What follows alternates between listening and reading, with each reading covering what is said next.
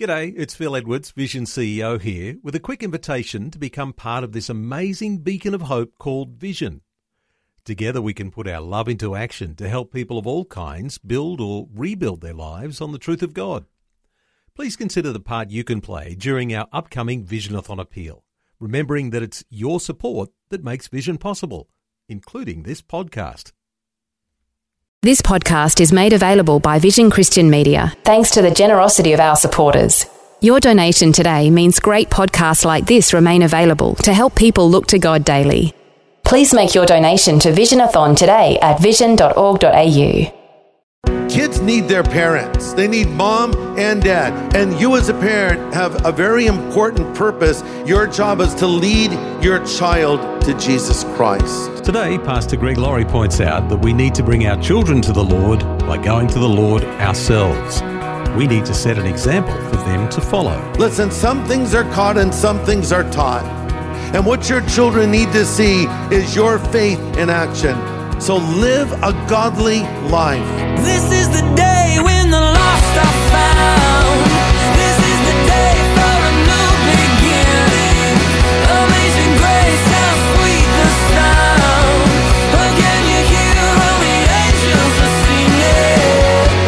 This is the day, the day when life begins. The years of influence we have over our children are precious but momentary. We need to lead them in the ways of the Lord. Somebody once said it's easier to build strong children than to repair broken men. Today, on A New Beginning, Pastor Greg Laurie helps us to set a course for practical biblical parenting. We'll explore the Lord's counsel to parents on how to rear our children in the fear and admonition of the Lord.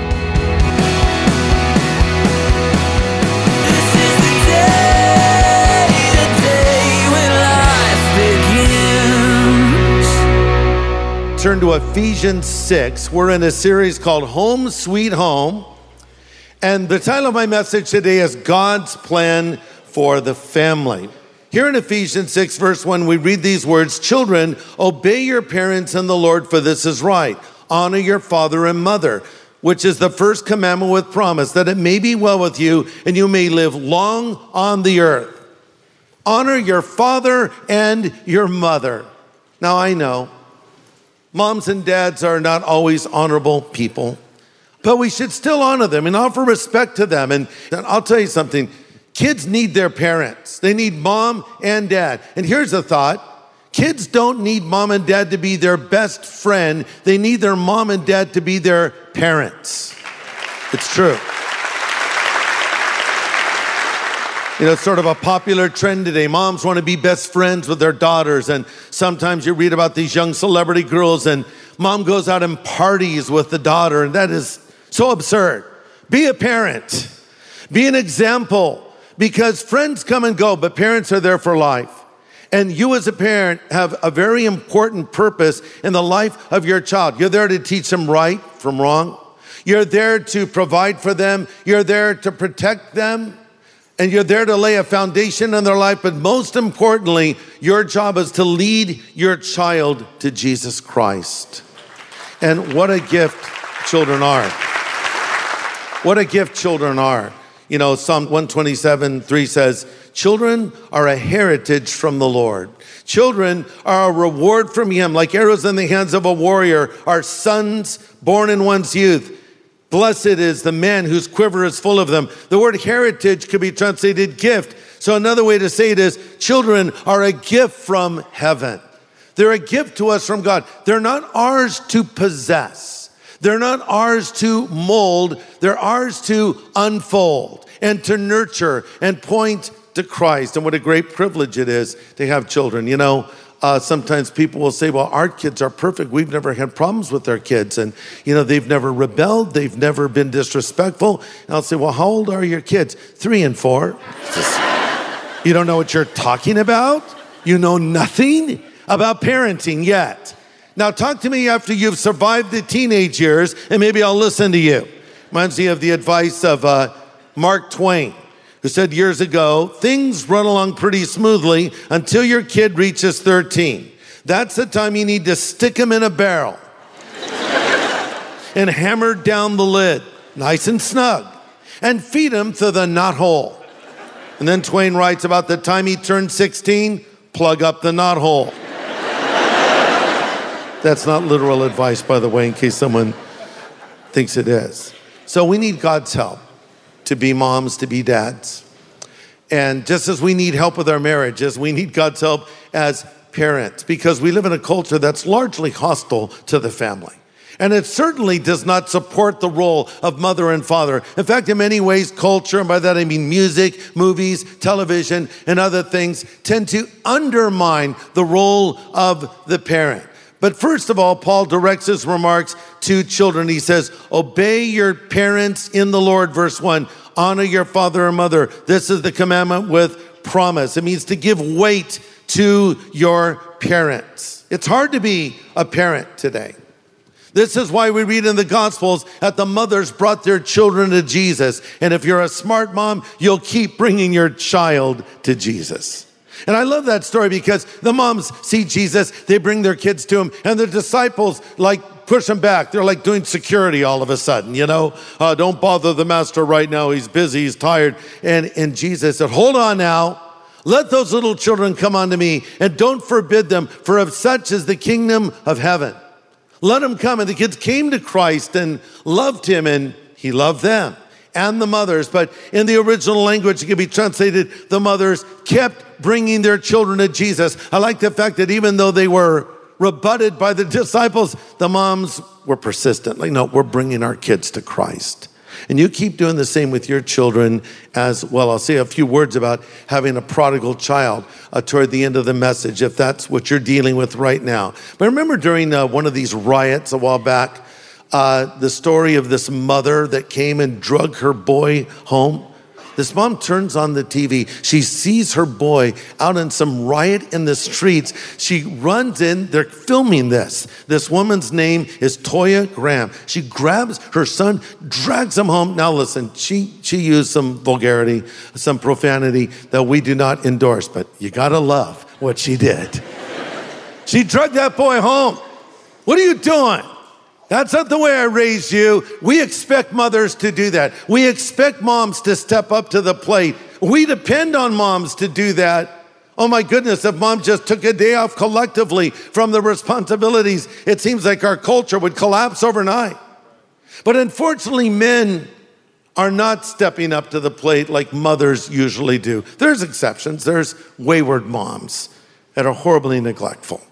But by and large, mothers are there for the children. We expect them to be there, but a lot of dads, well, they're missing in action. So as we read these scriptures here today, they're not just directed to women, they're directed to men because right now in our culture, we're losing fathers at an unprecedented rate. One expert said we're in danger of becoming a fatherless society. Look at verse 4. You fathers, don't provoke your children to wrath. Bring them up in the training and admonition of the Lord. Now, of course, this statement is assuming that the father is there. It was unheard of in first century culture for a father to abandon his responsibilities in his home. Nowadays, it seems to be almost the norm. I know a little about this. I was raised in a fatherless home, and to be completely candid, I was raised, in effect, in a motherless home. Uh, my mom didn't really raise me at all. I was just sort of left here and left there, and mostly left to myself. And uh, so this can be a problem for many people today. But here's why a dad is so important. I know this is putting a lot of pressure on you guys, but this is the truth. To a large degree, a child's view of God is based on their view of their father. You're an earthly representative of God. Oh, boy, man, I'm not going there. That's too much pressure. Sorry, but you'll see a lot of times people will sort of transfer their relationship with their earthly father to their heavenly father. So if their earthly father was mean and harsh and maybe even abusive, they view God that way.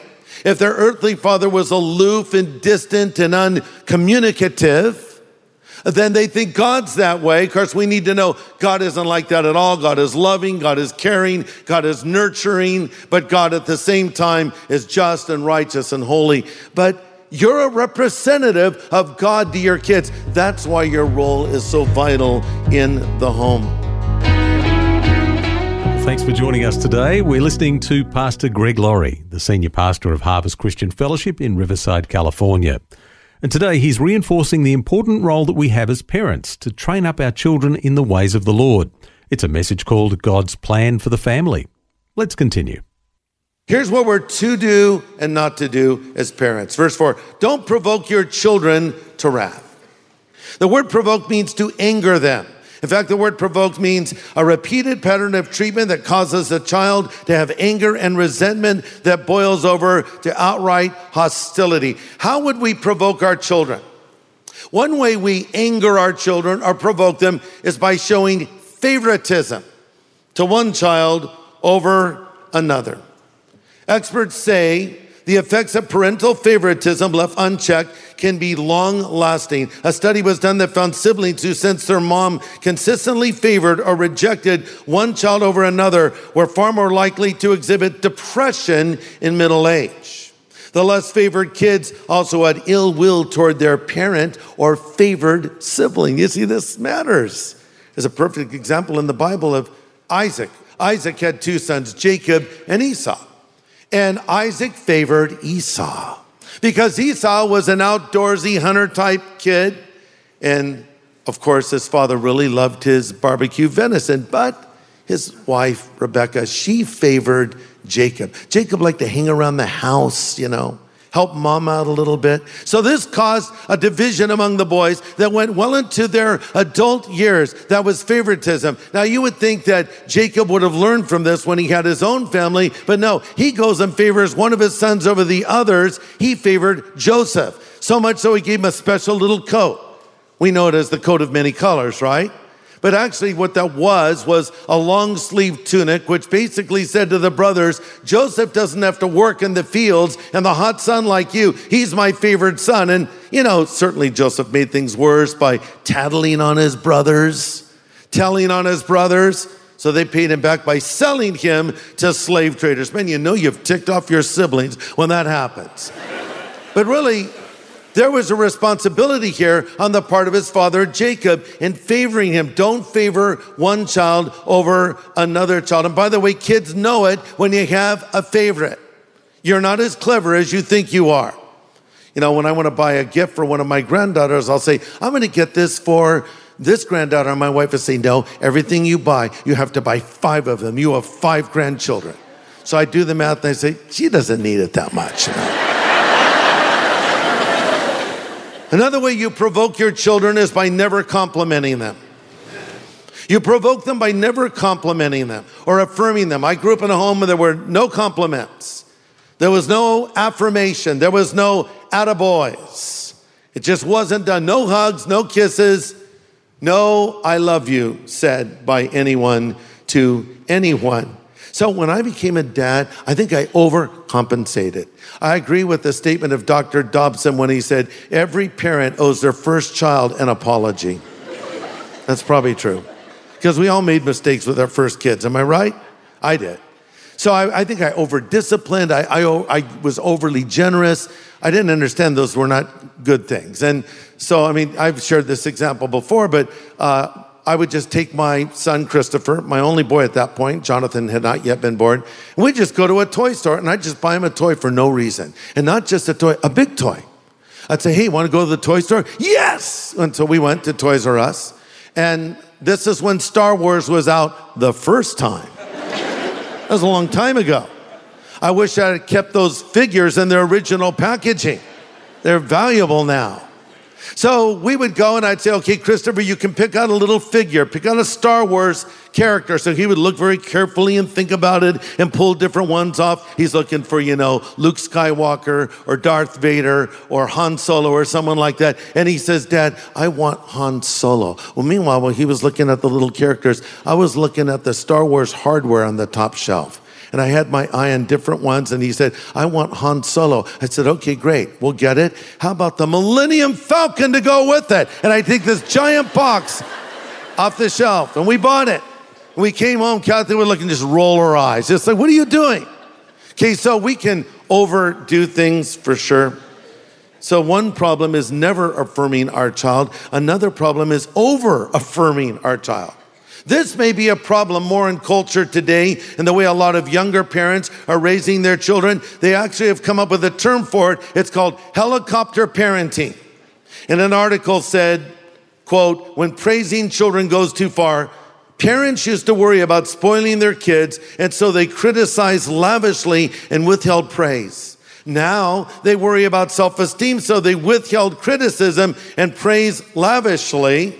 And the problem with this is it's produced a lot of narcissistic, self centered kids. And I see it all the time. Kids that have no respect.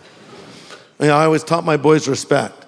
You know, an adult walks in the room, you stand up and you shake their hand and you look them in the eye and you're respectful to people. You have to teach these things to kids. They don't do it naturally. When I look at disrespectful kids, that's the fault of the parents. Because the parents haven't done their job of parenting and helping the children. Now, what are we to do? We're to bring them up, it says, in the training and admonition of the Lord. Bring them up. This could also be translated nourish and feed. Another translation says, let them be kindly cherished. It says, bring them up. It does not say, knock them down, nor does it say, leave them to themselves. Because Proverbs 29 15 says, a child left to himself brings shame to his mother.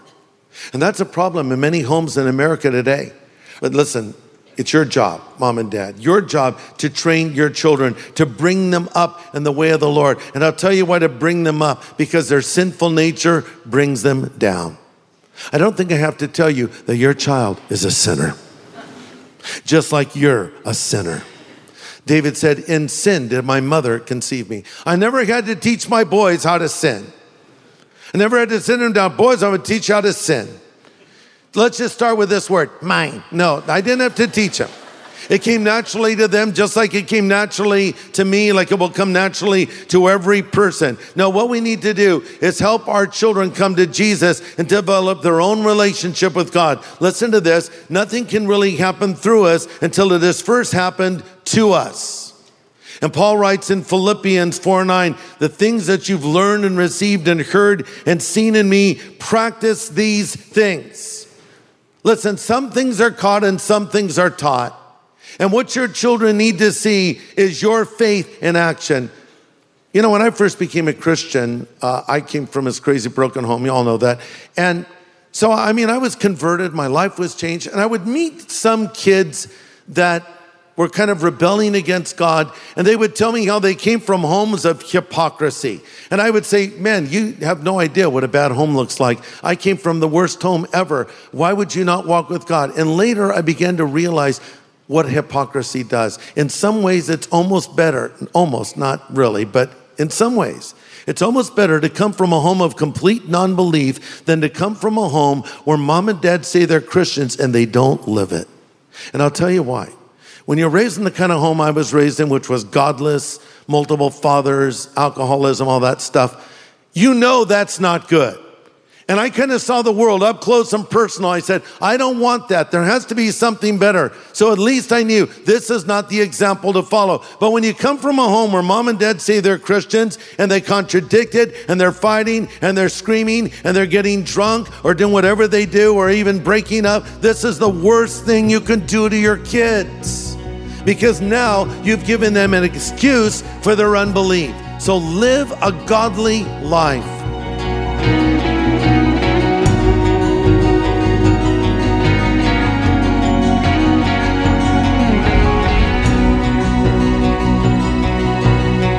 Pastor Greg Laurie with some candid counsel today on the important responsibility of parenthood.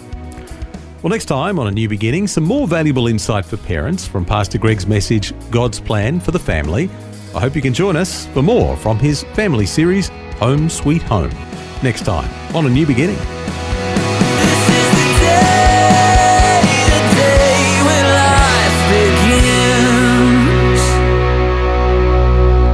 Today's message from Pastor Greg Laurie was called God's Plan for the Family. If you'd like to listen again, just download the free Vision Christian Media app where it's available as a podcast. Or for a copy on CD, contact Vision Christian Store on 1800 00 50 11 or visionstore.org.au. Station sponsor. Thanks for taking time to listen to this audio on demand from Vision Christian Media. To find out more about us, go to vision.org.au.